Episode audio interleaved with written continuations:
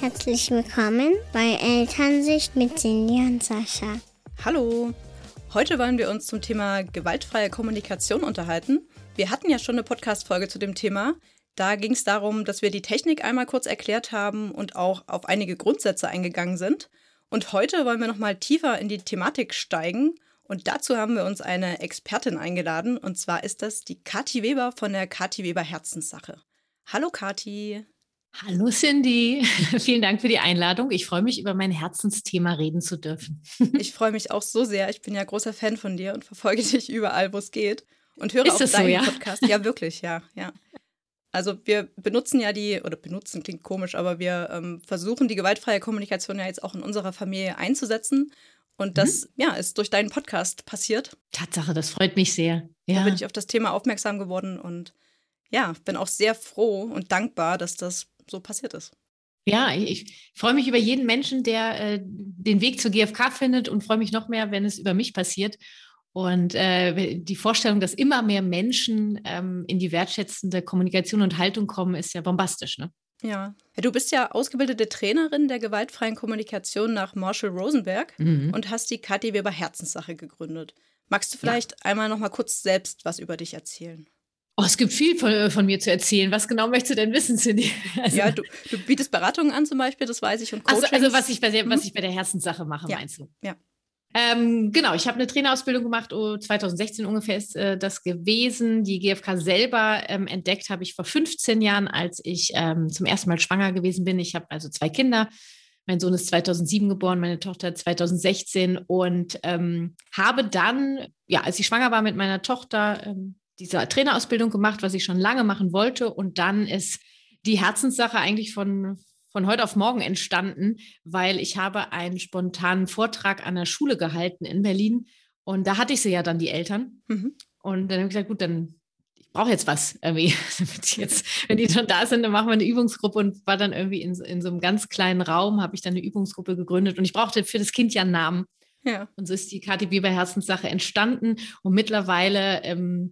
ich denke immer noch, die Kathi Weber Herzenssache ist so ein ganz kleines Bötchen, was so auf dem See tuckert. Ich glaube, mittlerweile sind wir schon ein großes, sehr großes Schiff. Dampfer wäre vielleicht übertrieben. Also neben der Beratung, die ich anbiete, die mache ich einmal die Woche, biete ich Beratung an, habe ich so einen festen Tag, habe ich das Einführungsseminar, das geht den ganzen Tag. Ich habe einen großen Online-Kurs entwickelt vor einem Jahr, der offensichtlich sehr gut ankommt. Und ich habe 2 so Gratisprodukte zum Einstieg. Einmal das E-Book Gewaltfreie Kommunikation in Kindersprache, also wie kann ich Bedürfnisse so umformulieren, dass mein Kind mich bestmöglich versteht. Und einmal das Gratis-Workbook, wo ich helfe, so einen Einblick zu kriegen, wie das ohne Belohnung und Bestrafung gehen kann, wie ich reagieren kann, wenn mein Kind lügt, wie ist es mit der Wertschätzung statt zu loben. Einfach als Möglichkeit, neben dem Podcast auch und neben Instagram, wo ich natürlich Gratis-Content liefere, nochmal konkreter einzusteigen, um dann zu sagen, okay, und jetzt nehme ich mir was, jetzt tauche ich in die Tiefe ein. Genau, und geplant sind natürlich noch ganz viele, viele schöne Sachen. Ja, also ich habe ja selbst schon an 2 deiner Online-Seminare teilgenommen und fand die auch wirklich wunderbar. Also einmal den großen, der jetzt wieder zum 3. Mal startet, den habe ich gemacht. Und, das war das andere. Ihr habt noch 2 andere, ne? Behalt die Nerven. Das Einführungsseminar. Ach, das bei den Konfliktengeln. Ja, genau. Das mache ich ja auch noch mit meiner Kollegin und Freundin zusammen, mit der Martina. Haben wir die Konfliktengel gegründet. Da sind wir auf YouTube sehr aktiv und haben eben 2 Online-Trainings entwickelt. Ja, so snackable für Eltern. Einmal zum Thema Behalt die Nerven. Ne? Wie kann ich selber ruhig bleiben? So ein paar Strategien für deinen Alltag. Und ein Online-Training, was mit dem inneren Kind zu tun hat. Das heißt, ich bin wichtig. Da geht es dann wirklich darum, was habe ich für alte Glaubenssätze, die ich mit mir rumschleppe, wie kann ich die umformen, wie kann ich mir selber Empathie geben. Genau, das sind die Konfliktengel noch. Ja, und die haben auch noch viel vor. Die Herzenssache hat viel vor und die Konfliktengel auch. Ich freue mich auf alles, was kommt. Und wie gesagt, freue mich über jeden Menschen, also von dir zu hören, dass du da auch schon Teil warst. Du bist also auch Teil der GfK mit Kathi-Community, Cindy. Das ist quasi, doch für mich schön zu wissen, das wusste ich gar nicht. Ich freue mich mega. Auch immer Menschen aus meiner Community, das ja jetzt schon auch ein paar mehr Menschen sind, persönlich kennenzulernen. Das ist für mich total wertvoll, mich auszutauschen. Ja. Also du lebst ja die GfK richtig, ne? Du hast das für dich entdeckt und hast das als deinen Weg gefunden. Kannst du vielleicht noch mal kurz erklären, was die gewaltfreie Kommunikation für dich bedeutet? Ja, das kann ich machen. Die gewaltfreie Kommunikation ist für mich, glaube ich, eins der größten Geschenke, was mir in meinem Leben über den Weg gelaufen ist, neben so ein paar anderen Sachen, weil sie mir eine Unterstützung ist, mehr der Mensch zu werden, der ich sein möchte. Und da spielt natürlich die Elternschaft auch eine große Rolle. Mhm. Und sie ist für mich eigentlich die Antwort darauf, wie ich mit mir und mit Menschen umgehen möchte. Mhm. Eine wegzukommen von diesem Müssen und Erwartungen und das macht man so. Ja. Reinzukommen in ein Miteinander, in ein, was brauchen wir zusammen, damit wir das heute gut hinkriegen, zum Beispiel, ja. Mhm. Und das ist einfach du wirst es ja selber auch jetzt erfahren haben, dieser Prozess wird nie aufhören, weil in einem Menschen stecken auch Bewertungen drin und gewisse Erwartungen, das ist total menschlich, das zu haben. Mhm. Es geht eigentlich eher darum, immer wenn du einen Konflikt hast, zu gucken, was steckt dahinter. Und dieser Prozess wird nie aufhören. Und das ist für mich auch einfach das Leben zu leben mit all dem, was da ist. Nur ich kann entscheiden, ob ich es in Verbindung mit mir und mit anderen Menschen lebe oder ob ich es ja in Trennung lebe. Und ich möchte in Verbindung leben. Ja, es ist ja schon so eine Haltung, ne, die man hat. Und ich habe mich ja vorher auch sehr mit bedürfnisorientierter Erziehung beschäftigt.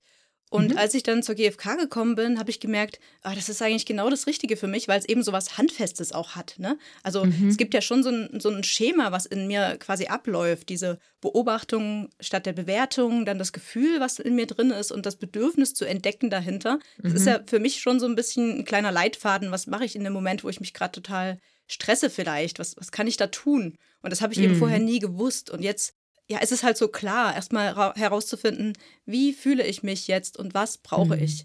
Das ist so enorm wichtig, finde ich. Ja, also für mich ist die gewaltfreie Kommunikation die Sprache der bedürfnisorientierten Elternschaft oder der bedürfnisorientierten Lebensweise. Ne? Ich möchte mich da gar nicht nur auf Eltern fokussieren. Das gilt ja für alle Menschen. Ja? Das ist für mich die Sprache dafür, das stimmt. Und ich habe tatsächlich zuerst die GfK entdeckt und bin darüber dann zum bedürfnisorientierten Ansatz gekommen.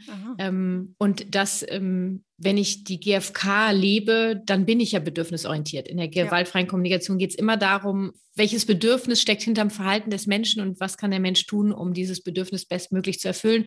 Und wie finden wir Lösungen, dass alle Bedürfnisse gesehen und gehört werden. Es geht nicht in erster Linie darum, sofort alles zu erfüllen. Das wird oft missverstanden, weil das geht ja auch gar nicht, ist ja absurd. Es geht eher wirklich um diese Empathie, also gesehen und gehört zu werden. Und wenn ich mit meinem Bedürfnis gesehen und gehört werde, ohne dass es sofort erfüllt wird, bin ich trotzdem eher in der Lage zu kooperieren, weil ich schon wahrgenommen werde. Ne? Ja, also für mich war es auch wirklich ein Umdenken in dem Bezug, weil eben bedürfnisorientierte Erziehung hat sich wirklich nur aufs Kind beschränkt. Ne? Und ich habe dann erfahren, eigentlich geht es ja generell um die Kommunikation. Das ist ja, wie rede ich mit meinem Kind, wie rede ich auch mit meinem Partner, wie rede ich mit mir selbst, wie rede ich mit anderen. Das spielt ja alles mit rein und es ist ja schön, sich dann auch in dem Bezug weiterzuentwickeln und nicht nur zu schauen, was mache ich jetzt, damit mein Kind am besten funktioniert, das sowieso nicht, ne? Aber damit wir eine gute Beziehung aufbauen können. Aber das ist ja auch, kann ja auch auf andere bezogen sein, natürlich, und sollte es auch. Meiner Meinung nach. Auf jeden Fall bin ich ganz bei dir und das ist auch ein wichtiger Punkt in Bezug auf die gewaltfreie Kommunikation. Es fängt immer bei dir an und in der bedürfnisorientierten Elternschaft wird das bedauerlicherweise doch oft noch missverstanden. Das, was du gerade auch meintest, dass es dann um die, bedürfnisorientierte Elternschaft heißt ja gar nicht bedürfnisorientierte Kindheit, sondern Elternschaft und zur Elternschaft gehören Eltern und Kinder. Ja, und deswegen steht in diesem Wort nicht einmal, dass es nur um die Bedürfnisse der Kinder geht. Nur es wird irgendwie oft von den Menschen so verstanden und so gedacht, das geht darum, dass die Kinder mit ihren Bedürfnissen gesehen werden und dass die immer erfüllt werden. Und da habe ich dann die Eltern in der Beratung, die dann sagen, so ich kann nicht mehr und weiß nicht mehr, was ich machen kann, weil den Kindern dann auch wieder andere Bedürfnisse fehlen, die übersehen werden. Ja, es werden dann oft die Bedürfnisse nach Orientierung, nach Sicherheit und Führung übersehen, weil Führung ja gerne auch mit Macht in Verbindung gebracht wird und bedürfnisorientierte Eltern wollen alles, nur keine Macht. Was vergessen wird, ist, dass wir Eltern von Natur aus eine gewisse Machtposition haben und deswegen braucht es den verantwortungsvollen Umgang damit. Und da fängt es ja schon an, dass ich als Erwachsene wissen kann, was für Bedürfnisse das Kind alles hat und dass ich die auch alle im Blick habe und nicht nur ein paar. Und dass ich auch die Verantwortung trage, dass ich immer gucke, dass auch meine Ressourcen, meine Bedürfnisse erfüllt sind, damit ich entspannt bleiben kann, damit ich bestmöglich dieses Kind begleiten kann. Wenn ich mich aufopfere für das Kind, damit möglichst alle Bedürfnisse des Kindes erfüllt sind, was gar nicht im Sinne des Kindes ist, des Reifungsprozesses. Also ein Kind braucht auch mal ein Nein oder braucht auch mal eine, Mensch, Mama hat ja auch eine Grenze oder Mensch, Mama oder Papa hat ja auch Bedürfnisse. An diesen Grenzen darf das Kind wachsen. Die Frage ist nur, wie setze ich diese Grenzen? Setze ich die in Macht oder in Mach mit, also Gemeinschaft? Ne? Ich glaube, das ist einfach genau dieses Gegenteil. Ne? Also früher hat man das so erfahren, dass Eltern eben die Macht hatten und diese natürlich auch ausgeübt haben. Und jetzt fällt man so ein bisschen in das Gegenteil und sagt, nee, aber das Kind ist ja so wichtig und jetzt mache ich alles, was das Kind möchte, erfülle dann vielleicht nicht nur Bedürfnisse, sondern wirklich auch zahlreiche Wünsche und ich stelle mich dann selber hinten an. Das ist ja genau das andere Extrem und da ist ja gar nicht so einfach, da die Balance dazwischen zu finden. Nee, es ist ein schmaler Grat, das gebe ich zu. Nur wenn du wenn es einmal Klick gemacht hat und dabei versuche ich ja zu helfen mit meinen Sachen, die ich so anbiete, dann, also wenn du das erstmal einmal verstanden hast, diesen schmalen Grat, dann gehen schon mal, glaube ich, ganz viele Lichter an. Und dann ist noch die Frage, okay, wie mache ich das dann? Ne? Und das braucht natürlich ein bisschen Übung, weil wir es anders gelernt haben und weil es heute auch noch anders meistens in der Gesellschaft ja abläuft. Ne? Also wenn du nicht das machst, dann. Die ganzen Regeln hier bestehen auf Wenn-Dann-Sätzen, das ganze Recht, das Schulsystem. Ne? Wenn du das machst, dann kriegst du die Note und wenn du das machst, kriegst du die Note. Und das bleibt eine stetige Herausforderung, immer da den eigenen Weg zu finden. Also wie gehe ich auch mit so einer Macht um? Also nehme ich es als Macht an oder finde ich in dem System meinen Weg? Super spannend. Meinst du denn, das ist für Kinder ein Problem, wenn die zu Hause sehr gewaltfrei erzogen werden? Du hast ja selbst 2 Kinder, die zur Schule, also der Große geht zur Schule, die Kleine ist noch in der Kita, ne? Meinst du, das ist für die ein Problem, wenn es zu Hause so anders ist, als dann in der Schule, wo es dann wirklich stark um Bewertungen geht und wirklich, vielleicht auch mit Strafen gearbeitet wird oder mit Belohnungen? Nee, gar nicht, weil sie ja zu Hause, sag ich mal, das ist ja ihre Heimat, das ist ihr im besten Fall der feste Boden unter den Füßen, sage ich immer, oder die Wand am Rücken oder der Schutzmantel.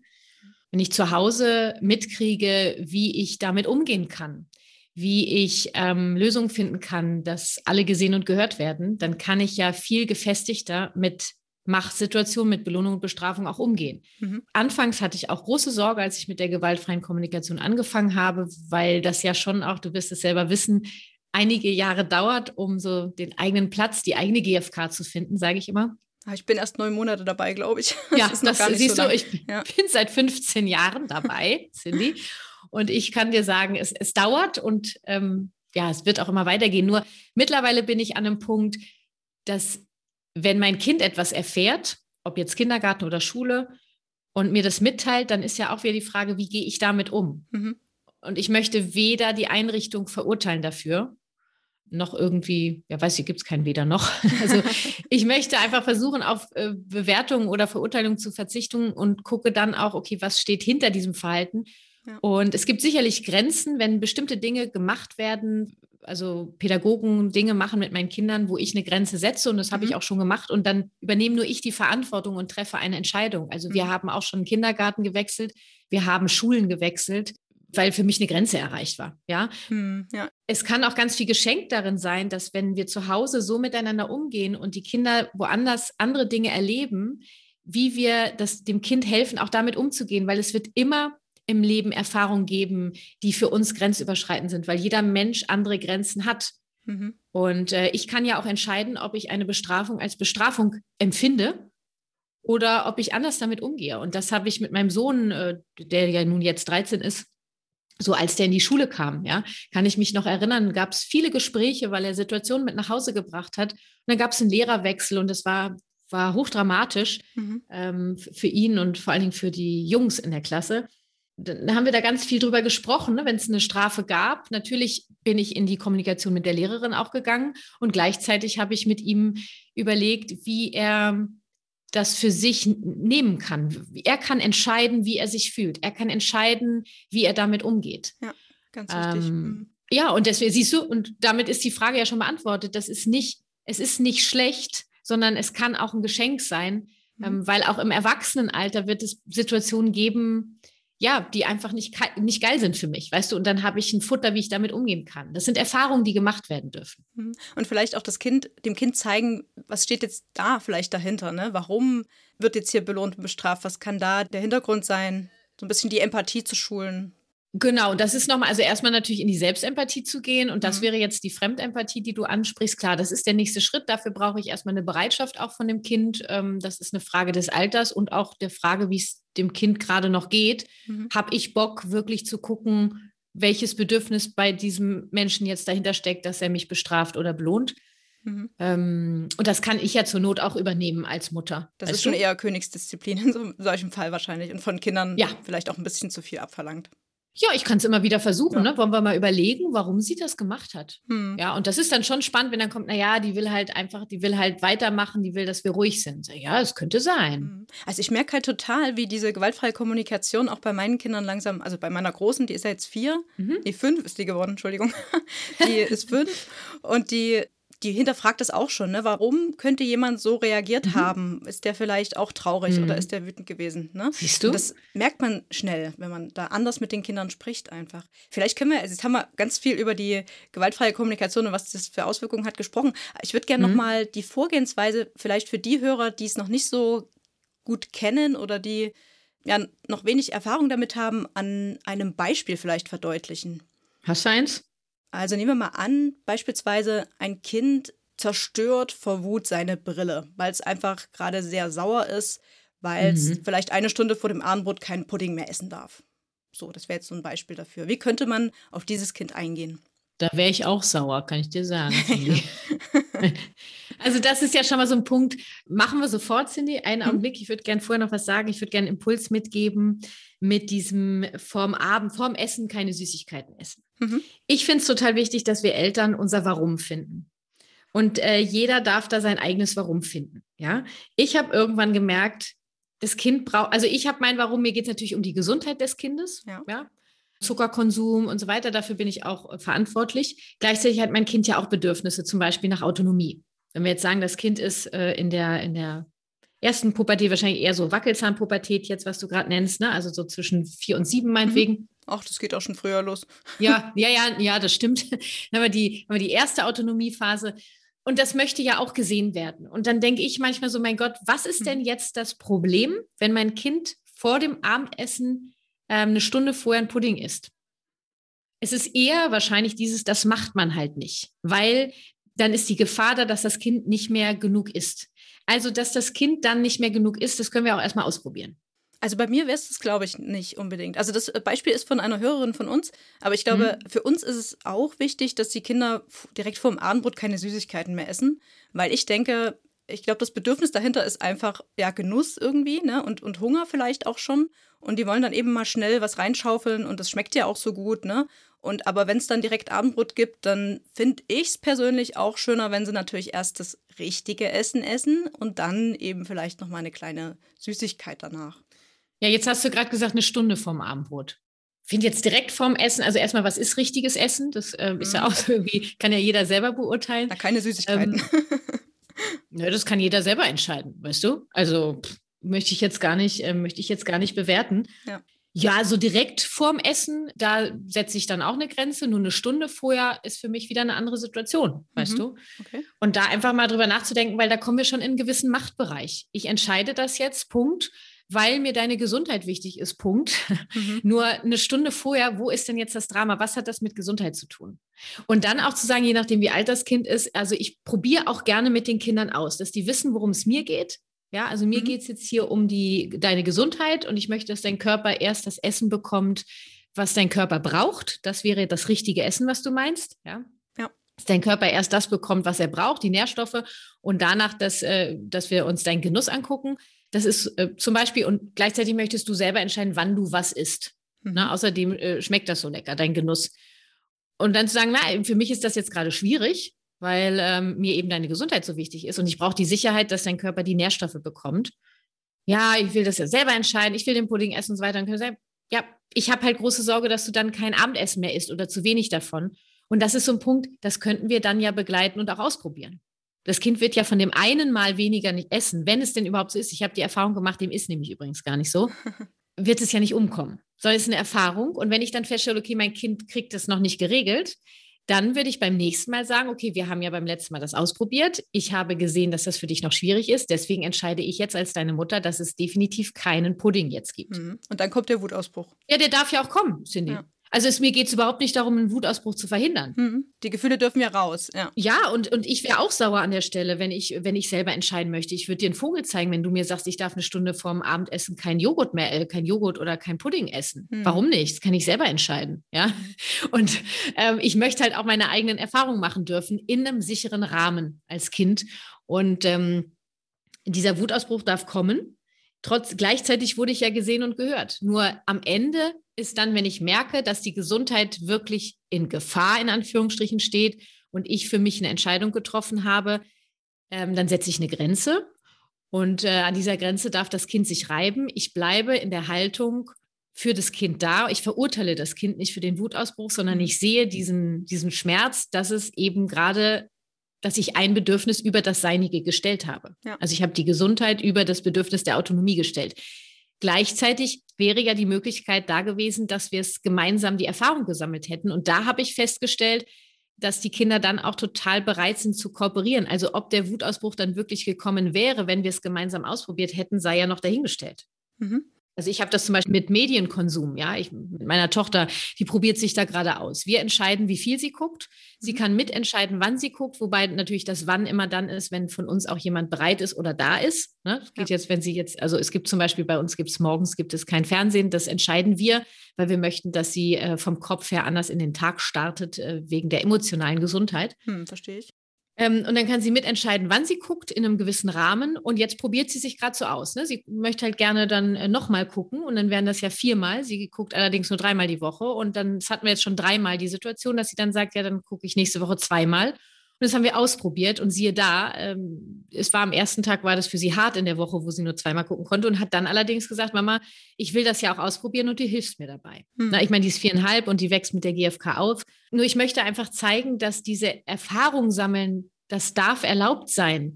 Oft ist immer so, ich entscheide das jetzt und so wird das jetzt gemacht.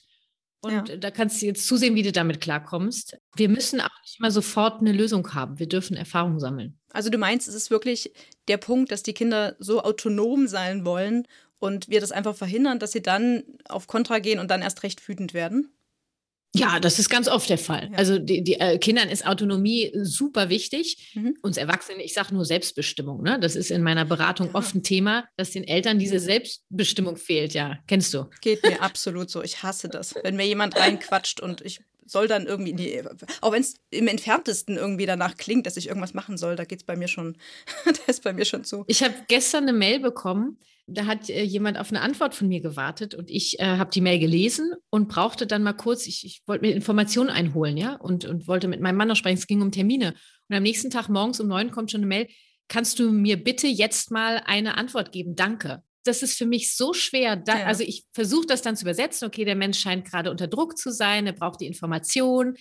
Nur die Art und Weise ist halt schon so ein bisschen, du jetzt mir Antwort geben, zack, aus, Punkt. Und da bin ich so jemand, am liebsten würde ich sagen, nee, jetzt erst recht nicht. Ja. Es ist ja generell so, dass wir Menschen damit nicht so gut umgehen können. Erstens schimmert da immer so ein bisschen Kritik durch, ne? Und dann Forderungen und Vorwürfe und das geht ja gar nicht. Das genau, ja, nur das ist die Art, wie miteinander gesprochen wird. Ja, und leider. Bei einem Kind, ja, und was unterscheidet ein Kind von einem Erwachsenen? Es sind beides Menschen. Mhm. Und ein Kind braucht ja auch gerade diese Autonomie, ist ein großer Bestandteil dessen, dieses Bedürfnis, um später selber klarzukommen. Mhm. Und natürlich ist das für einen Mensch, der heranwächst und ein großes Bedürfnis nach Autonomie hat und ja auch die Dinge noch nicht alle so selber kann, wie es gerne möchte. Das ist ja auch sehr frustrierend. Stell dir das mal vor. Ja. Und dann werden da bestimmte Dinge über dieses Bedürfnis gesetzt. Naja, da drehe ich halt am Rad und das ist mein gutes Recht. Das ist allerdings ein Reifungsprozess. Auch die Frage ist nur, wie dieser Wutausbruch begleitet wird. Ja. Und wenn wir nochmal zu dem Pudding zurückkommen, also ich wollte auf jeden Fall mal die Anregung geben, darüber nachzudenken, was steckt eigentlich hinter diesem, also erst das richtige Essen und dann gibt es die Süßigkeiten. Mhm. Ich habe zum Beispiel, bei uns gibt es eine Süßigkeitenschüssel. Unsere Tochter kriegt jeden Morgen ihre Süßigkeitenschüssel. Wir bestimmen, wie viel, sie bestimmt was. Ja, also wir bestimmen die Menge. Manchmal ist das alles vom Frühstück. Manchmal ist dies während des Essens, während des Abendessens noch ihre Süßigkeiten. Und für mich ist das völlig in Ordnung, weil das ist ja die Menge. Gesundheitlich geht es mir um die Menge. Genau, ja. Alles andere hat eigentlich keinen Grund wirklich. Mhm. Und schon hat sie in einem kleinen Rahmen eine gewisse Autonomiemöglichkeit. Mhm. Kann sein, dass sie mehr Süßigkeiten haben möchte und einen Wutausbruch bekommt, den begleite ich. Ja, das gibt es bei uns auch. Nee, sie kriegt den gar nicht mehr, weil das ist ihr Rahmen, sie weiß das. Und ich sage auch immer ganz bewusst, weil ich dieses Autonomiebedürfnis unterstützen möchte, fragt mich manchmal, Mama, darf ich jetzt die Süßigkeiten essen? Dann sage ich, du, das ist deine Schüssel, deine Süßigkeiten, du entscheidest, wann du die isst. Boah, da geht ein Strahlen durch ihr Gesicht. Und manchmal haut sie sich dann alles rein, manchmal teilt sie sich auf Tage auf und feiert dann am 4. Tag, dass ihre Schüssel überquillt. Ja, cool. Weil ja jeden Tag was Neues dazukommt. Und das meine ich damit. Ne? Ja. Auch immer früher, also als ich angefangen habe und mein Sohn noch kleiner war, das war so ein bisschen ähnlich vorm erst das richtige Essen. Ne? Weil es war bei uns immer, vorm Essen gibt es nichts Süßes. Bei mir gab es sowieso wenig Süßigkeiten, bis gar nicht. Mhm. Mit dem Ergebnis, dass ich auf Kindergeburtstagen dann immer kotzend vor der Toilette saß, weil ich mir alles reingepfiffen habe. Ja, ne, das. Und irgendwann bin ich auf die Idee gekommen, was steckt eigentlich dahinter? Ah, da steckt dahinter, das macht man nicht. Das ist irgendwie für mich kein Warum. Es geht mir um die Gesundheit. Wo ist die Gesundheit ja abgesichert und wo kann ich einen Raum lassen für Autonomie und ein paar andere Bedürfnisse, Genuss und so weiter und so fort. Und das gibt am Ende sehr viel Leichtigkeit, Cindy. Ja, glaube ich auch, ne? Wenn du dir da sicher bist, natürlich. Und wie ist es denn jetzt, wenn ich mir jetzt im Klaren darüber bin, warum ich das sage und dass es jetzt meine Verantwortung ist, dem Kind zu sagen, du darfst das jetzt eben nicht haben und dann kommt der Wutausbruch. So. Also erstmal würde ich darauf verzichten, sagen, ja, du kannst das jetzt eben nicht haben. Naja, ja. Ich würde sofort sagen, okay, zum Beispiel, ich versuche ja auf das Wort Nein zu verzichten, wobei manchmal braucht es ein Nein. Wenn du mir jetzt sagen würdest, ich will jetzt diesen Pudding haben, würde ich sofort sagen, okay, du hast jetzt richtig Bock auf diesen Pudding. Mhm. Ja? Meinetwegen direkt vom Abendessen. Machen wir es mal so, das ist für mich ein bisschen einfacher. Ja. Du willst jetzt diesen Pudding essen, du willst auch selber entscheiden, wann du den isst. Mhm. Ja. Und der schmeckt so lecker, ne? Oh, ist dein Lieblingspudding, ne? Ja, das sehe ich und das weiß ich. Gleichzeitig bin ich verantwortlich für deine Gesundheit, deswegen sage ich jetzt Nein zu dem Pudding. Ah, dann geht's los. Und dann kommt der Wutausbruch, ja, und den bekommt. Denn erstmal, da wird nicht viel gesprochen, weil wenn ein Kind einen Wutausbruch hat, da ist es gerade auf dem Weg zum Mars, es hört dich nicht, es hat eine Taucherglocke auf und sitzt in irgendeiner Rakete. Mhm. Deine Verantwortung ist, du hattest eben, glaube ich, noch das Beispiel mit einer Brille, glaube ich, genannt. Ja. Nehmen wir mal an, dieses Kind hat jetzt eine Brille und in diesem Wutausbruch, du bist dafür verantwortlich, dass im besten Fall alles heile bleibt und alle anderen auch heile bleiben. Das ist meine Verantwortung als erwachsene Person. Mhm. Dieser Mensch, der da vor mir sich wie ein Maikäfer auf dem Fußboden dreht und um sich tritt, ist out of order. Er braucht meine Unterstützung, dass er in Sicherheit ist. Das heißt, wenn ich das Kind ja kenne, und wir kennen ja im besten Fall unsere Kinder und weiß, es neigt dazu, Dinge kaputt zu machen und ich sehe, dass die Hand an die Brille geht, dann greife ich da ein. Mhm. Ich versuche dafür zu sorgen, dass diese Brille heile bleibt. Und das kann sein, dass ich da ein wenig körperlich übergriffig werde. Mhm. Nur das ist meine Aufgabe in dem Moment. Ich könnte natürlich auch sagen, ey, du machst jetzt die Brille kaputt. Ja, dann machst du halt kaputt. Dann übergebe ich die Verantwortung dem Kind, was gerade gar nicht, also sie sowieso nicht tragen kann und jetzt gerade schon mal gar nicht. Ja. Weil es nicht mehr auf diesem Planeten gerade sich befindet. Wenn die Brille dann, meinetwegen, ich sehe das und ich kann nur so eingreifen und die Brille knackst, ja kann ja passieren, und schlägt weiter um sich. Ich kann gar nicht viel sagen. Ich versuche einfach zu gucken, dass ich kenne das bei mir selber, da stelle ich die Stühle zur Seite und so weiter. Oder manchmal nehme ich das Kind auch und versuche, irgendwo hinzugehen, wo es safer ist. Und jetzt knackt die Brille. Hm. Kommt wahrscheinlich der nächste Ausbruch. Ja, auch da kannst du gar nicht viel sagen. Es ist immer die Frage der Haltung. Gebe ich dem Kind jetzt die Schuld dafür? Genau, das wollte ich gerade sagen. Das ist eine Schuldfrage jetzt. Ne? Also das Kind ist auf jeden Fall nicht schuld daran, dass die Brille jetzt kaputt ist.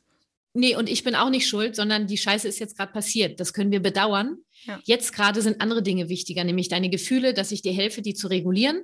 Mhm. Und wenn das erledigt ist und wir wieder zusammen sind in Verbindung, dann können wir das sehr bedauern. Wir können uns auch ärgern, dass die Brille kaputt ist. Das ist richtig doof, weil es kostet Geld. Ja, es nervt, weil du jetzt gerade keine Brille hast. Wir brauchen eine Übergangslösung. Das kann ärgerlich sein, das kann uns nerven. Wir können das bedauern. Schuld hat niemand. Mhm. Ja, und dann helfe ich dem Kind, das zu bedauern und sich zu ärgern oder traurig zu sein und helfe ihm zu erklären, du brauchst die Brille, also ich kümmere mich jetzt, dass wir einen Weg finden, dass du wieder gucken kannst, ja, und dann könnte ich noch überlegen, ob ich sage, Mensch, du wolltest die gar nicht kaputt machen. Nee, weil das, auch wenn es das Kind das kaputt macht, ist es nicht, dass das Kind sich hinsetzt so, und jetzt mache ich die Brille kaputt. Passiert einfach, ja. Ja, das ist ein Überschwall von Gefühlen. Ich kenne das doch selber, Cindy. Ich weiß nicht, was du so für Wut hast. Boah, bei mir geht's ab. Also bei mir gehen auch Dinge kaputt, wenn ich sauer bin. Auf jeden Fall. Na also. Also meine Brille zum Glück nicht, aber soweit kann ich dann doch noch denken wahrscheinlich. Aber ein Kind eben nicht, ne? Das nimmt sich dann eben das, was es zur Hand hat, dann ist es die Brille und die ist dann halt kaputt. Gut. So, ja, und Scheiße, ich sage immer, Scheiße passiert. Die Frage ist immer, wie wir mit der Scheiße umgehen. Und ich möchte einfach unterstützen zu sagen, wir finden immer eine Lösung. Wir finden eine Lösung ohne Schuld, Bestrafung und so weiter. Glaube ich auch. Ich frage mich, ist es denn eine Bestrafung, wenn ich dann sage, ja, deine Brille ist jetzt kaputt und du kannst ohne Brille nicht fernsehen. Du kriegst am Freitag eine neue, aber bis dahin ist es leider so, dass du nicht fernsehen darfst. Also du willst eigentlich keine Bestrafung draus machen, aber du weißt genau, das ist nicht gut für die Augen, jetzt ohne Brille fernzusehen. Also das ist natürlich wichtig zu wissen, ne? Mache ich das einfach als Bestrafung, sag, pass auf, weil du jetzt die Brille kaputt gemacht hast, darfst du kein Fernsehen gucken? Nee, oder so sage ich, okay, die Brille ist jetzt kaputt, deine Augen brauchen diese Unterstützung und deswegen Fernsehen gucken geht nur mit Brille, damit deine Augen bestmöglich heile bleiben. Genau. Und das ist ein Unterschied, finde ich. Also, ja, das zu kommunizieren, genau. Okay. Ja, ich würde immer versuchen, mein Warum, meine Bedürfnisse, um die es mir geht, zu kommunizieren, weil so kriegen Kinder ja auch ein Verständnis dafür und so lernen Kinder ja auch eine Bedürfnissprache zu sprechen, weil mich fragen dann viele Eltern so, ja, aber wenn ich jetzt irgendwie meinem Baby da erzähle, ach, du bist gerade ganz sauer, weil dir Mama-Nähe wichtig ist, versteht mich doch gar nicht. Wo ich immer sage, naja, Leute, wie lernen denn unsere Kinder sprechen? Wo haben sie denn die Wörter alle her? Ja, genau so. Ja. Und dann macht es doch Sinn, auch Gefühlswörter zu benutzen und auch Bedürfnisse zu benennen, weil dann hast du die Kinder, die da eben, weißt du, dann kommt das Kind und sagt, du Mama, ich brauche gerade ganz viel Mama-Nähe, kannst du mich in den Arm nehmen? Ich meine, da zerfließt du ja, da sagt doch keiner nein. Ja, das ist ja auch so schön, wenn die sich selber ausdrücken können, ne? Wenn sie dann wissen, was sie eigentlich brauchen und wie sie sich fühlen. Das ist ja total schwer für uns jetzt als Erwachsene, weil wir das eben vielleicht früher als Kind nicht so beigebracht bekommen haben. Und genau dazu habe ich aber auch eine Frage, wo ich öfter mal dran stoße, ist dieses, mein Kind ist jetzt traurig über irgendwas, weil es vielleicht, keine Ahnung, weil die Oma weggeht, ne? Dann fängt es an zu weinen und weint und weint. Und dann eben nochmal auf das Gefühl einzugehen und zu sagen, Mann, du bist so traurig und du hattest so viel Spaß mit der Oma und, ne, also nochmal voll in dieses Gefühl reinzugehen. Da frage ich mich dann ab einem gewissen Punkt, ist das jetzt eigentlich wirklich gut, wenn sich das Kind jetzt dann noch mehr reinsteigert, wenn ich so auf diese Gefühle nochmal eingehe? Also das ist sehr unterschiedlich. Jetzt, so wie du mir das erzählt hast, habe ich jetzt erstmal kein Reinsteigern gesehen, sondern ein Begleiten, dass die Gefühle einen Raum bekommen. Reinsteigern wäre für mich, dass das Kind Atemnot bekommt vor lauter Trauer, anfängt sich den Kopf einzuschlagen, weil es nicht weiß, wohin mit seinen Gefühlen. Das ist ja nicht die Regel, ja. Nee, eben nur, dass wenn jetzt jemand geht wie die Oma und das Kind ist jetzt einfach so traurig, dann darf ich mich mit dem Kind 10 Minuten hinsetzen und die Trauer einladen und das auch aussprechen und benennen. Das hilft den Kindern ja auch zu verstehen, anzufangen zu verstehen. Die lernen das ja jetzt. Vielleicht sind die das erste Mal so richtig traurig. Vielleicht haben die zum ersten Mal diese Trauer und kennen dieses Gefühl gar nicht. Weißt du, wir kennen das ja. Brauche ich doch erstmal einen Moment. Und wenn dann meine Mutter oder mein Papa da sitzt, Mensch, du bist so traurig, das tut richtig im Herz weh jetzt, naja, und du spielst so gern mit der Oma, ja, und hast die Oma so gern, ja, und deine Oma, ja. Das ist so, also es gibt doch nichts Schöneres und das hat ja mit Reinsteigern nichts zu tun. Da gibt es denn so einen Punkt, dass es zu viel ist, also wo ich merke, okay, das Kind weint jetzt noch so, ne? Und dann sage ich nochmal, ja, du bist immer noch traurig und du wolltest gerne noch weiterspielen. Und es wird dann vielleicht nochmal trauriger und fängt dann vielleicht nochmal mehr an zu weinen. Ja, das darf sein, weil du kannst nicht entscheiden, wie viel Raum die Gefühle brauchen und wie viel Empathie ein Mensch braucht. Und gerade auch bei Trauer, was soll passieren? Also je mehr du dem Kind zeigst, dass das Gefühl sein darf, desto mehr fühlt es sich ja verstanden, akzeptiert, kriegt ein Selbstwertgefühl, dass es auch okay ist damit, dass es nicht gefährlich ist, traurig zu sein. Und es lernt immer wieder damit umzugehen und dass es in Sicherheit ist und in Geborgenheit, auch wenn es traurig ist. Und wenn das Kind nochmal einen Schwall kriegt, dann ist das doch in Ordnung. Ich meine, wie oft, also kenne ich ja auch, ne? Den Papa vermisst. Unsere Tochter ist im Moment sehr auf ihren Papa fixiert. Und heute Morgen war schon die Situation, dass sie mir gesagt hat, Mann, Mama, das nervt mich, dann habe ich den Papa ja wieder nur heute Morgen, weil ich sie abhole heute und ich sie ins Bett bringe. Und da könnte ich jetzt ja sagen, naja, dafür hast du gestern den Papa und morgen kommt der Papa, was mache ich stattdessen? Sage ich, Mensch, du bist so gern mit dem Papa zusammen, ne? Ja, würdest am liebsten alles mit dem Papa machen, ja. Also wirklich drauf eingehen. Ja, und dann hat sie sogar gesagt, nee, Mama, am liebsten mit euch beiden zusammen. Oh, schön. Ja, und so ein Gespräch kriege ich ja erst dieses Gespräch habe ich ja nicht zum ersten Mal mit ihr geführt. Und dann sage ich, okay, also am liebsten machst du die ganze Familie zusammen. Ja, und dann fing sie sogar an und meinte, ja, und Oma und Opa und die anderen Oma und Opa auch noch. Also sage ich, und dir ist Familie so wichtig, dass wir alle zusammen sind. Ja, und dann habe ich immer jemanden zum Spielen. Ah, dir ist wichtig, dass du immer jemanden hast, der für dich da ist. Ja, genau. Also es war ein super interessantes Gespräch. Und das... Da bist du ja schön rausgekommen, ja. Aus der Trauer in die, ich habe euch alle lieb und genau. Ist ja schon so ein bisschen aktives Zuhören quasi, ne? Genau, und dann am Ende, das will ich noch sagen, das ist mir ganz wichtig, ich brauchte dafür keine Lösung. Dieses Gespräch war genau dann zu Ende. Ich weiß nicht, ich bin dann in die Dusche gegangen und sie war völlig zufrieden und ist malen gegangen. Die Lösung war dieses empathische Zuhören. Ja.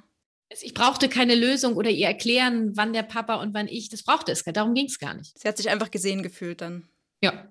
Und das hat dann ausgereicht, um sich wieder zu beruhigen und dann auch in andere Gedanken zu kommen einfach, ne? Das ist schön. Ja, die war völlig im Gleichgewicht. Ich habe dann noch überlegt, sie hat gerne dann, ne, alle zusammen. Da dachte ich so, oh Gott, das ist mir viel zu viel. Vor allem abgesehen, wenn unsere Tochter ab einer gewissen Anzahl an Menschen, das kriegt die überhaupt nicht geregelt. Nur gleichzeitig interessant zu hören, dass sie es gerne hat. Ne? Nur weil es für sie anstrengend ist, wenn viele Menschen miteinander in einem Raum reden, heißt das nicht, dass sie es nicht gerne hat. Sie braucht nur Hilfe, das zu lernen, damit umzugehen. Ja, schön. Und es gibt ja noch andere Gefühle. Also Traurigkeit ist vielleicht es auch... Es gibt doch so einige. Ich überlege einfach gerade, also bei Traurigkeit wird es mir nicht so viel ausmachen, dann tröste ich einfach, bis es vorbei ist. Aber zum Beispiel bei Wut ist es ja schon schwieriger, das dann auch auszuhalten. Zumindest für mich. Also wenn mein Kind richtig wütend ist und absolut... also ich kann das schon bis zu einem gewissen Maße dann auch begleiten. Aber irgendwann kommt dann für mich der Punkt, wo ich sage, oh puh, jetzt ist doch auch mal Schluss. So. Nee, du hast es gerade schon so gesagt, dann ist es mir zu viel, ne? Dann kann ich das nicht mehr. Das liegt bei dir. Und du kannst nicht entscheiden, wann die Wut beim Kind genug ist. Dann braucht es also wieder bei dir zu gucken, okay, das sind sicher alte Muster oder du bist jetzt gerade überfordert, du möchtest eigentlich gern Leichtigkeit und das ist, ne, dass es jetzt hier läuft und dass wir endlich mal hier weiterkommen, weil in so einem Wutausbruch, du kommst ja nicht weiter mit deinem Gedöns. Ne? Und wenn mir dann die Kraft fehlt, also ich meine, ich bin da drin und ich habe vielleicht irgendwie noch was vor und das Kind schmeißt sich auf den Boden, hat Wut und ich versuche darauf einzugehen und irgendwann kommt das in mir so hoch, dass ich einfach nicht mehr kann und sage, pass auf, puh, das geht jetzt nicht mehr und das muss jetzt so und deswegen geht's jetzt ab und los geht's. Nee. Also gibt jetzt natürlich sehr viele unterschiedliche Situationen. Also wenn ihr jetzt zum Beispiel einen sehr wichtigen Termin habt, wobei das bei mir wirklich Termine sind, wo ich auch wieder ein Warum habe. Es gibt viele Termine, habe ich irgendwann gelernt, da ist es kein Problem, Bescheid zu sagen, dass wir 10 Minuten später kommen. Es gibt Termine, die kann ich verschieben. Das habe ich im Laufe meiner Jahre gelernt, ja, dass ich Prioritäten für mich setze. Und die Seele meines Kindes hat oberste Priorität. Ja. Und wegen einer Verabredung mit einer Freundin werde ich mein Kind nicht unter den Arm klemmen und gewalttätig von einem Ort zum anderen tragen. Ich kann die Gefühle des Kindes begleiten und gucken, was das Kind braucht, damit es bereit ist zu gehen. Und meiner Freundin schreibe ich eine Nachricht, das wird so 15, 30 Minuten später. Wir haben hier gerade mit Gefühlen zu kämpfen. Okay. Ja gut, da ist die Haltung wahrscheinlich wieder wichtig, ne? Also ich weiß, mir ist Pünktlichkeit wichtig, dann in Bezug auf Termine, aber vielleicht nicht unbedingt. Ja, Cindy, mir auch. Nur es ist immer wichtig zu gucken, das ist auch deine Verantwortung, die Bedürfnisse in eine gewisse Priorität zu setzen in dem Moment. Mir ist Pünktlichkeit auch sehr wichtig und ich krieg schnell Stress, nur ich habe irgendwann gelernt, was steckt denn hinter diesem Druck, den ich dann habe und dann mache ich Dinge, die ich nicht machen möchte, dass ich dann sage, so jetzt reicht's, jetzt ist auch mal Schluss und jetzt Sense aus, du warst jetzt genug wütend, jetzt kommst du mit. Ja? So möchte ich nicht sein. Also habe ich überlegt, was steckt hinter dem Druck? Die Pünktlichkeit. Ja. Wie wichtig ist mir denn diese Pünktlichkeit gerade jetzt wirklich? Ich bin zum Pünktlichsein erzogen worden, zum Funktionieren. Ja. Man muss pünktlich sein. Wenn du nicht pünktlich bist, ist das ein Unding. Dann benimmst du dich nicht. Wenn du dich nicht benimmst, bist du nicht liebenswert. Das steckt da alles dahinter. Davon habe ich mich befreit und habe erkannt, mir ist gerade die Verbindung zu meinem Kind viel wichtiger. Habe ich allerdings einen Termin bei einem Arzt zum Beispiel, wenn ich weiß, wenn ich den versäume, kriege ich erst den nächsten Termin in 3 Monaten. Dann ist es meine Verantwortung zu entscheiden, dass wir jetzt gehen und dann nehme ich das Kind. Also es ist schon eine Priorisierung irgendwie, ne? Man wird sich seine eigenen Werte irgendwie bewusst und dann, genau, in der Situation denkt man, okay, das steht jetzt einfach drüber und deswegen muss ich die Verbindung gerade in diesem Moment mal kurz unterordnen. Ich zwinge das Kind quasi, das ist ja eigentlich die stellvertretende Kraft, ne? Ja, wobei du ordnest es nicht einfach unter, sondern du machst das sehr bewusst. Okay. Zum Beispiel auch mit dem Pudding, wenn es jetzt bei mir jetzt direkt vor dem Abendessen wäre die körperliche Gesundheit ja, die ordne ich dann bewusst in dem Moment über. Nicht einfach, also ich würde nicht behaupten, dass das einfach ist. Und das, was du eben meintest, dass ich das Kind dann nehme und quasi das drüber stülpe, ist dann eben auch die Frage, das Kind hat ja auch ein Bedürfnis nach Fürsorge. Und wenn es um einen Termin geht, wo es um die Fürsorge geht, dann ist die Verantwortung für das Kind ja viel zu groß, die Entscheidung zu treffen, nehme ich den Termin wahr oder nicht. Wenn ich bewusst entscheide, dass es hier gerade um einen Termin geht, der für die Gesundheit des Kindes wichtig ist, dann übernehme ich die Verantwortung. Ich kann die Verantwortung nicht dem Kind geben, zu überlegen, nehme ich den Termin wahr oder nicht. Und das ist natürlich immer wieder zu hinterfragen. Und das ist für mich Gewalt, wenn ich sie mit der entsprechenden Haltung lebe, ist es für mich keine Gewalt mehr. Es ist natürlich schon wichtig, wenn ich das Kind dann nehme, dass ich nicht denke, du Mistvieh, das hast du jetzt davon, weil du nicht, deswegen musste ich dich, du bist schuld, hättest du dich anders benommen, würde ich dich jetzt nicht so tragen, sondern wenn ich denke, okay, ich mache das jetzt, weil ich Verantwortung übernehme und ich werde mein Kind begleiten auf dem Weg und wir werden danach eventuell da nochmal drüber sprechen oder in Verbindung kommen, ist es eine andere Herangehensweise. Ich glaube, das ist genau der Knackpunkt bei mir, den ich immer wieder habe, dass ich dann automatisch in so eine Kind, warum tust du das? Und ich muss das jetzt machen. Das ist so nachvollziehbar. Ja, das ist aber furchtbar. Und man denkt ja, also das ist, man sagt das ja zum Glück nicht, aber die Kinder spüren das ja, wie man dann in dem Moment ist. Ne? Ach du, was heißt, man sagt das nicht? Ich habe sowas auch schon gesagt. Also das kann durchaus sein, wenn ich richtig am Limit bin, dann kann schon sein, dass ich sage, boah, wie kannst du jetzt nur so sein? Na, wichtig ist ja immer noch mal drüber zu sprechen, ne? Generell, auch wenn man es nicht ausspricht, kriegen das die Kinder ja trotzdem mit. Und die werden ja trotzdem gerade gezwungen, irgendwas zu machen, was sie gar nicht wollen, ne? Ja, und die Haltung ist immer auch etwas, was du ausstrahlst. Und wenn du jetzt sagst, das ist dein Knackpunkt, dann habe ich ja vorhin schon mal kurz angedeutet, guck noch mal, was dahinter steckt. Du hast gesagt, du kennst auch die Konfliktengel, behalt die Nerven, da sind Strategien drin in dem Online-Training, wie du eben schaffst, dein Nervensystem runterzufahren.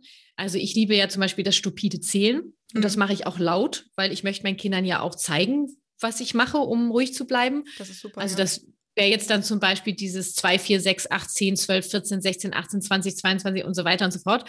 Und meistens hilft das schon, dass auch mein Kind kurz wieder vom Maß runtergeholt wird.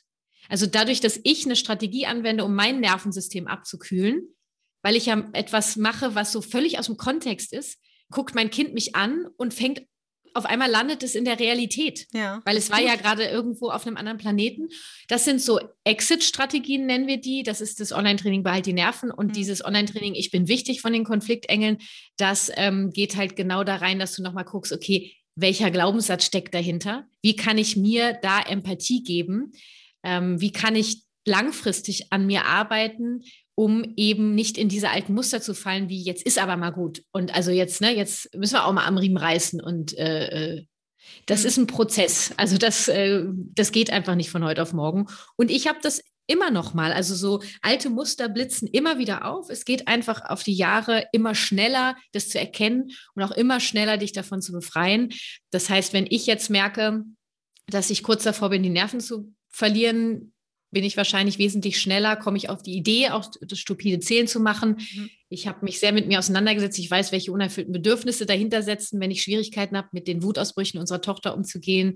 Dann weiß ich, okay, da setze ich nochmal an. Da kümmere ich mich jetzt nochmal um mich. Und zwar, bei mir ist großes Thema Empathie, wie bei vielen aus unserer Generation im Übrigen. Kleiner Spoiler.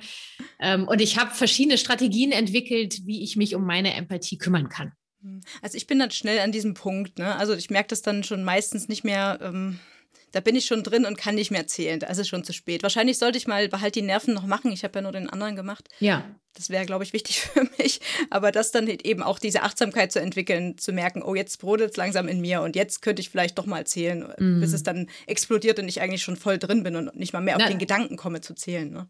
Ja, und da könnte ich dir jetzt noch einen Tipp geben, das braucht halt Übung, weißt du? Nur weil du einmal davon gehört hast, die Kathi hat da in so einem Podcast gesagt, stupides Zählen, das mache ich jetzt auch. Ja, du wirst es immer vergessen, weil es nicht in deinem System abgespeichert ist. Das heißt, wie kannst du anfangen, das für dich als Handlungsstrategie zu entdecken? Ich würde das einfach mal im Laufe des Tages immer mal machen.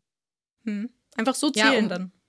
Ja, zum Beispiel, oder wenn du, und dann merkst du irgendwie, oder ich würde mir Zettel irgendwo hinhängen in der Wohnung, die mich daran erinnern. Mhm. Beim Online-Training, bei halt die Nerven, gibt es ja noch ganz viele andere Exit-Strategien. Vielleicht ist jetzt das stupide Zählen für dich auch nicht so geil, vielleicht ist was anderes für dich cooler. Auch da mal zu gucken, ne? Was liegt mir eigentlich mehr? Und das würde ich versuchen, in deinen Alltag mehr zu integrieren, damit so ein bisschen auszuprobieren, zu tüfteln, damit es einen Platz findet in deinem Leben, damit du darauf zurückrufen kannst in solchen Stresssituationen, weil das geht nicht automatisch. Du fällst ganz schnell, immer super schnell in alte Muster. Und alte Muster umzumustern, sag ich mal, braucht einen Prozess. Ne? Und den kannst du entscheiden, ob du den gehen willst oder nicht. Ich glaube, in meiner Wohnung hängen bald nur noch Zettel. Ich habe ja gerade schon, naja, man möchte sich an so viele Sachen erinnern. Ne? Also gerade bin ich dabei, mich öfter mal daran zu erinnern oder mich selbst zu fragen, wie ich mich fühle. Das ist ja so der erste Schritt, selbst rauszufinden, wie man sich fühlt, ne? Da schon mal, und jetzt übe ich noch zu zählen. Mal gucken, ob ich das auch noch hinkriege. Ja, also für eins nach dem anderen, sage ich immer. Ne? Vielleicht ist auch gerade dieses, wie du dich fühlst, vielleicht versuchst es nochmal, wenn du sagst, das ist so dein Knackpunkt, dann geh doch erstmal daran und such mal eine Strategie für, wenn du kurz davor bist, die Nerven zu behalten. Und danach, wenn du das so ein bisschen eingearbeitet hast, kannst du wieder zu dem gehen, okay, wie fühle ich mich gerade? Vielleicht ist das gerade gar nicht das, was du brauchst. Ich probiere das mal aus, ja. Ich glaube, das ist ganz wichtig für mich. Ich habe noch eine Frage zu einer Grundannahme der GfK. Also es gibt ja verschiedene Grundannahmen, das haben wir im ersten Teil auch schon mal erklärt. Für alle, die es noch nicht kennen, hört da gerne noch mal rein. Und eine dieser Grundannahmen ist, jeder kann zu jeder Zeit seine Meinung ändern. Wie findest du diese Grundannahme? Gut, wahrscheinlich. Ich feiere die mega ab, weil das eine unglaubliche Freiheit ist. Das ist, wenn du das wirklich verstanden hast, gibt es so eine Freiwilligkeit. Und auch eine, immer wieder sich mit sich verbinden zu dürfen. Worum geht es mir eigentlich gerade? Also wenn ich einmal A sage, muss ich nicht B sagen. Ich kann auch zweimal A sagen oder ich kann A und Z sagen. Immer angepasst an die Bedürfnisse, die gerade am Start sind, weißt du? Kann das nicht auch für das Kind von Nachteil sein, wenn ich zum Beispiel, ich weiß nicht, ob das überhaupt zu dieser Grundannahme zählt, kannst du mir ja gleich mal sagen, wenn ich jetzt sage, ich habe gesagt, ich möchte mit meinem Kind jetzt spielen und dann kommen wir irgendwie in Streit. Und in diesem also der Streit löst bei mir aus, dass ich jetzt überhaupt keinen Bock mehr habe zu spielen und sage dann nein und ändere quasi meine Meinung und sage, du... Ja, das möchte ich jetzt hören, was du jetzt sagst, ja. Also ich bin gerade so aufgeregt und irgendwie auch genervt und ich möchte jetzt gerade nicht mehr spielen, weil ich gerade ein bisschen Entspannung brauche oder ein bisschen zur Ruhe kommen möchte. So. Und deswegen spielen wir jetzt nicht. Ich weiß nicht, ob das jetzt GfK-konform war. Auf jeden Fall könnte das ja, also das wirkt ja auf das Kind unweigerlich so, als bestrafe ich das jetzt in dem Moment. Weil ich möchte jetzt nicht mehr mit dem spielen, weil wir uns gerade gestritten haben oder so. Naja, dann machst du ja den Streit verantwortlich dafür. Ja, schon. Also wenn ich sage, du, also erstmal, wo fängt der Streit denn an? Also sag mal, wir wollen zusammen spielen. Und dann sagst du, du möchtest das spielen. Und ich sage, nee, das kann ich nicht spielen. Also das ist, ich sage, ja, ich spiele mit dir, nur wir brauchen etwas, wozu wir beide Lust und Interesse dran haben. Ja. Ich spiele ein Hörspiel, meine Tochter möchte ein Hörspiel hören, sage ich, höre total gerne mit dir ein Hörspiel. Was willst du hören? Dann sagt sie Paw Patrol, sage ich, Paw Patrol packen meine Nerven nicht. Ich schlage die Eule vor. Dann sagt sie, oh nee, die Eule habe ich keinen Bock. Ich sage, dann mach doch nochmal einen Vorschlag. Wir werden was finden, was wir beide hören möchten. Wir werden jetzt so lange überlegen, bis beide bereit sind, dasselbe zu hören. Ich meine nicht mal unbedingt, wenn es um das Spielen, also das Spielthema an sich geht. Ich meine, wir spielen irgendwas und dann gibt es irgendeinen Vorfall, keine Ahnung, ihr passt gerade irgendwas nicht und mir fällt gerade kein gutes Beispiel ein einfach. Also es muss nicht in diesem Spielkontext sein und ich bin dann einfach verärgert und genervt. Ja, nur du bist ja, Moment. Ja, genau. Also es ist super wichtig, dass du dich ärgerst, weil bei dir ein Bedürfnis unerfüllt ist. Wenn du merkst, du hast Ja zum Spielen gesagt und beim Spielen merkst du irgendwie, es kotzt dich gerade an, weil eigentlich brauchst du Ruhe. Ja, und jetzt gerade irgendwie, ihr streitet euch gerade, für dich ist das gerade super anstrengend, dass du sagst, ey, so wie wir gerade spielen, für mich total schwierig. Ich merke gerade, ich brauche Ruhe. Das heißt, ich werde jetzt jetzt 5 Minuten hier aussteigen, weil ich mich kurz um mich kümmern möchte. Und das ist okay.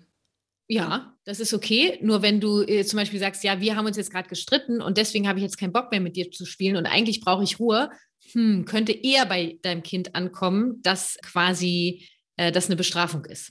Ja, ich finde, das ist eigentlich ein gutes Beispiel, weil mir geht es oft so, dass ich, wenn ich was Positives sage, sage ich ja beispielsweise auch nicht, du hast gerade deine Jacke alleine angezogen. Das freut mich sehr, weil mir Kooperation wichtig ist. Meistens sage ich dann in diesen freundlichen Fällen eher, ja, ich sehe, du hast deine Jacke angezogen, ich freue mich. Und lass den Rest dann weg. Also das Bedürfnis lasse ich meistens weg. Ja, nee, das würde ich auf jeden Fall mitnehmen, ja, weil das Bedürfnis ja so wichtig ist. Das sind ja unsere Diamanten. Und Kooperation in Kindersprache wäre jetzt zum Beispiel, ey, ich freue mich gerade riesig, weil mir so Mitmachen so wichtig ist. Meistens ist es bei mir, wenn mein Kind sich selber Sachen anzieht, ist es tatsächlich bei mir das Bedürfnis nach Unterstützung, was erfüllt ist. Und dann sage ich auch, ja, ey, du hast hier gerade deine Jacke allein angezogen, das feiere ich gerade voll ab, weil mir Unterstützung wichtig ist. In der Zeit konnte ich nämlich was anderes machen. So. Also ich würde auf jeden Fall immer ein Bedürfnis nennen. Das ist das, worum es geht. Ich bin mir nicht sicher, ob Kinder das wirklich mitkriegen oder die lernen das wahrscheinlich. Ne? Also meistens kommt beim Kind ja an, ich habe das gemacht, also kausaler Zusammenhang, ich habe das gemacht und das löst bei meiner Mama das aus. Meistens kommt es ja. Und wenn man das mit benennt, sagst du... Nee, warte, da würde ich gerne eingreifen. Ja? Also, eingreifen. Es löst Gefühle aus, nämlich, dass ich das gerade total abfeiere, ist ein Gefühl. Ja.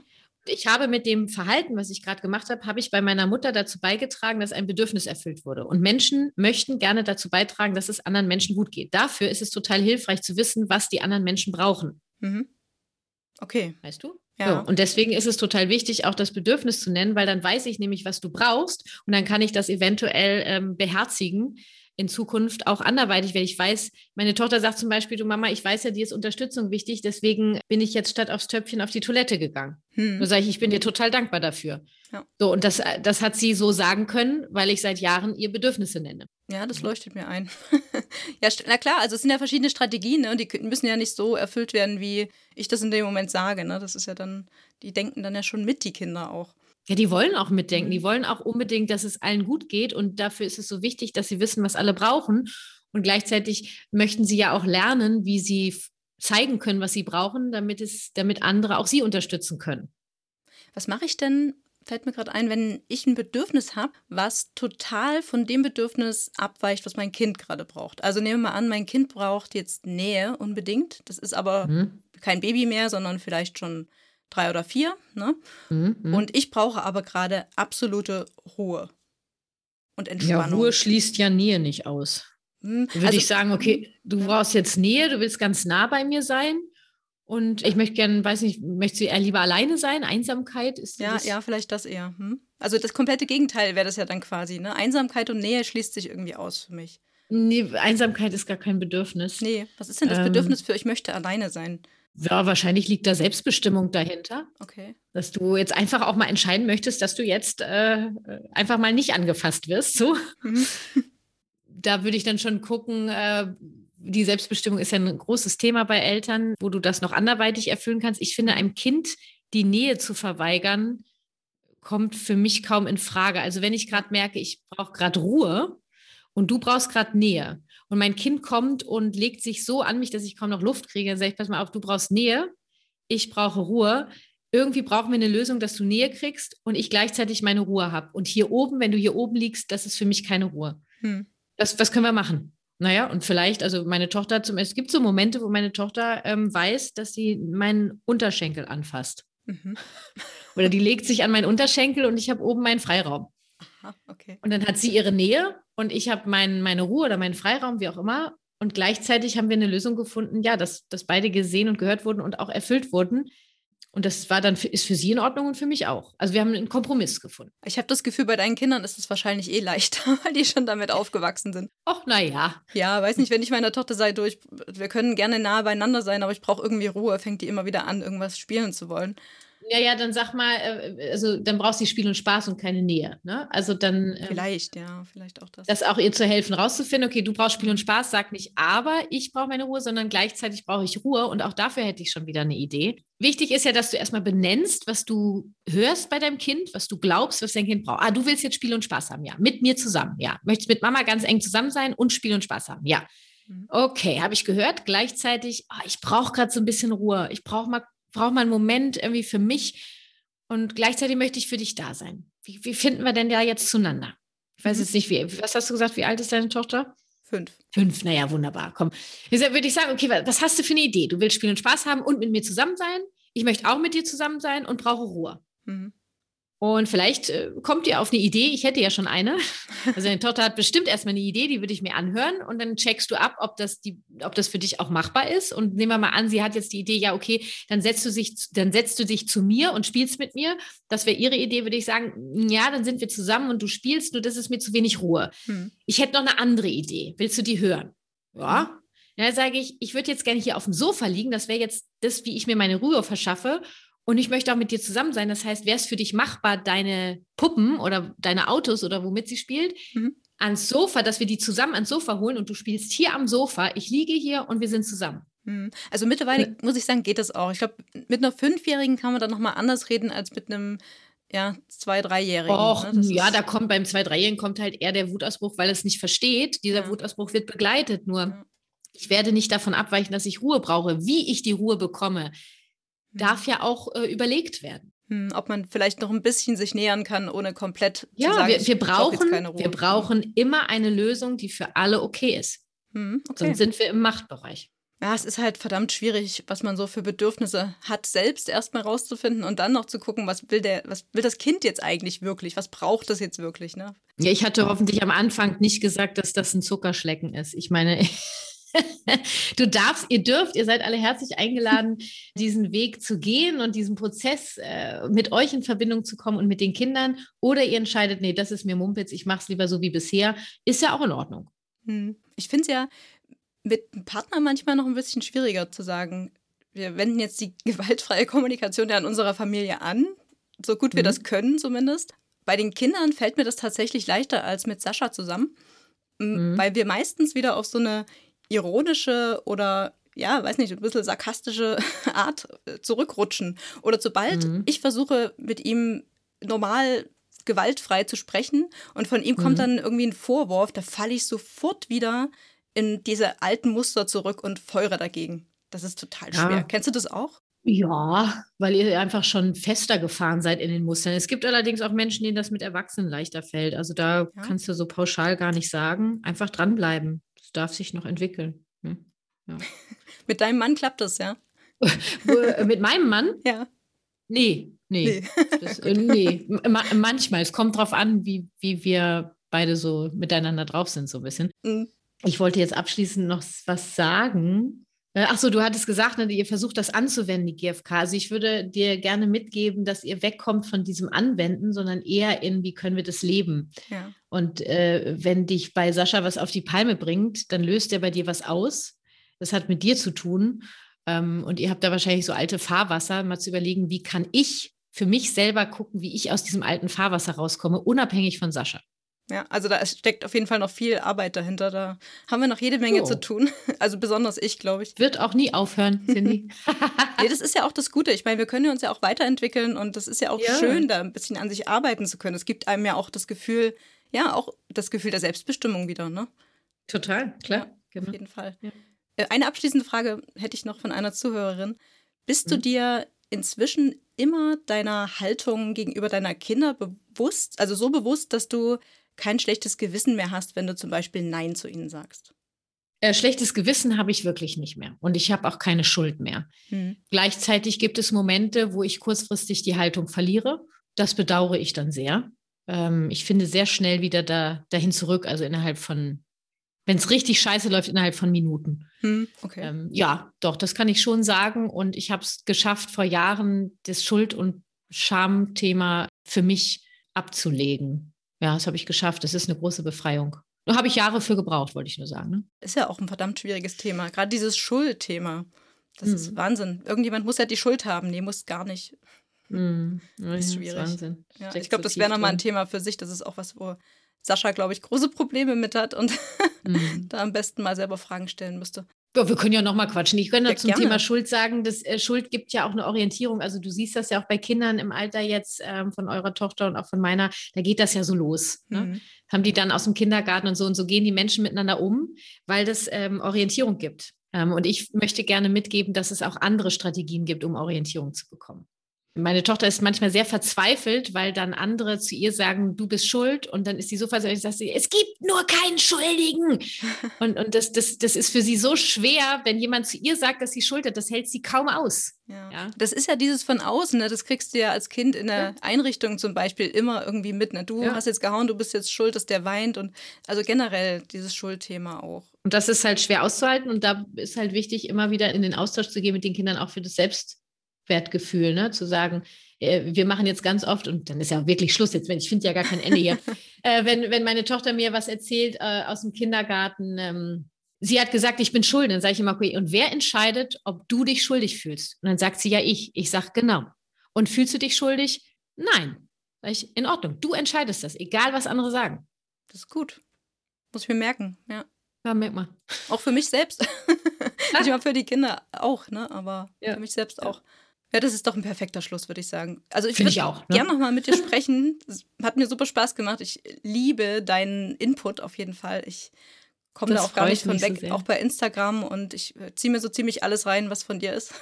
Ja, mach das gerne. Guck nur, dass du selbstverantwortlich damit umgehst, dass es nicht zu viel wird. Immer schön häppchenweise, würde ich sagen. Ja, das kriege ich. Ja, aber alles. Ich nehme alles. Ich brauche den Input. Nee, aber tatsächlich, mir hilft das auch wirklich, ne? Also mich mit diesen Themen noch mehr intensiver zu beschäftigen, hilft mir auch dabei zu bleiben. Würde ich das nicht mehr machen, dann geht das irgendwann verloren, dann ist es weg. Das ist leider. Das glaube ich auch, ja. Ja, dafür mache ich es ja auch. Freut mich, dass es dir gefällt und dass ich dich unterstützen darf. Ja, vielen Dank, dass du die Zeit gefunden hast, dich mit uns zu unterhalten oder mit mir zu unterhalten. Und ja, grüß Sascha von mir. Ja, mache ich auf jeden Fall. Lass dir dein Essen schmecken und bis bald mal. Genau, danke für deine Fragen und dein Interesse. Ja, danke, liebe Kathi. Tschüss. Tschüss.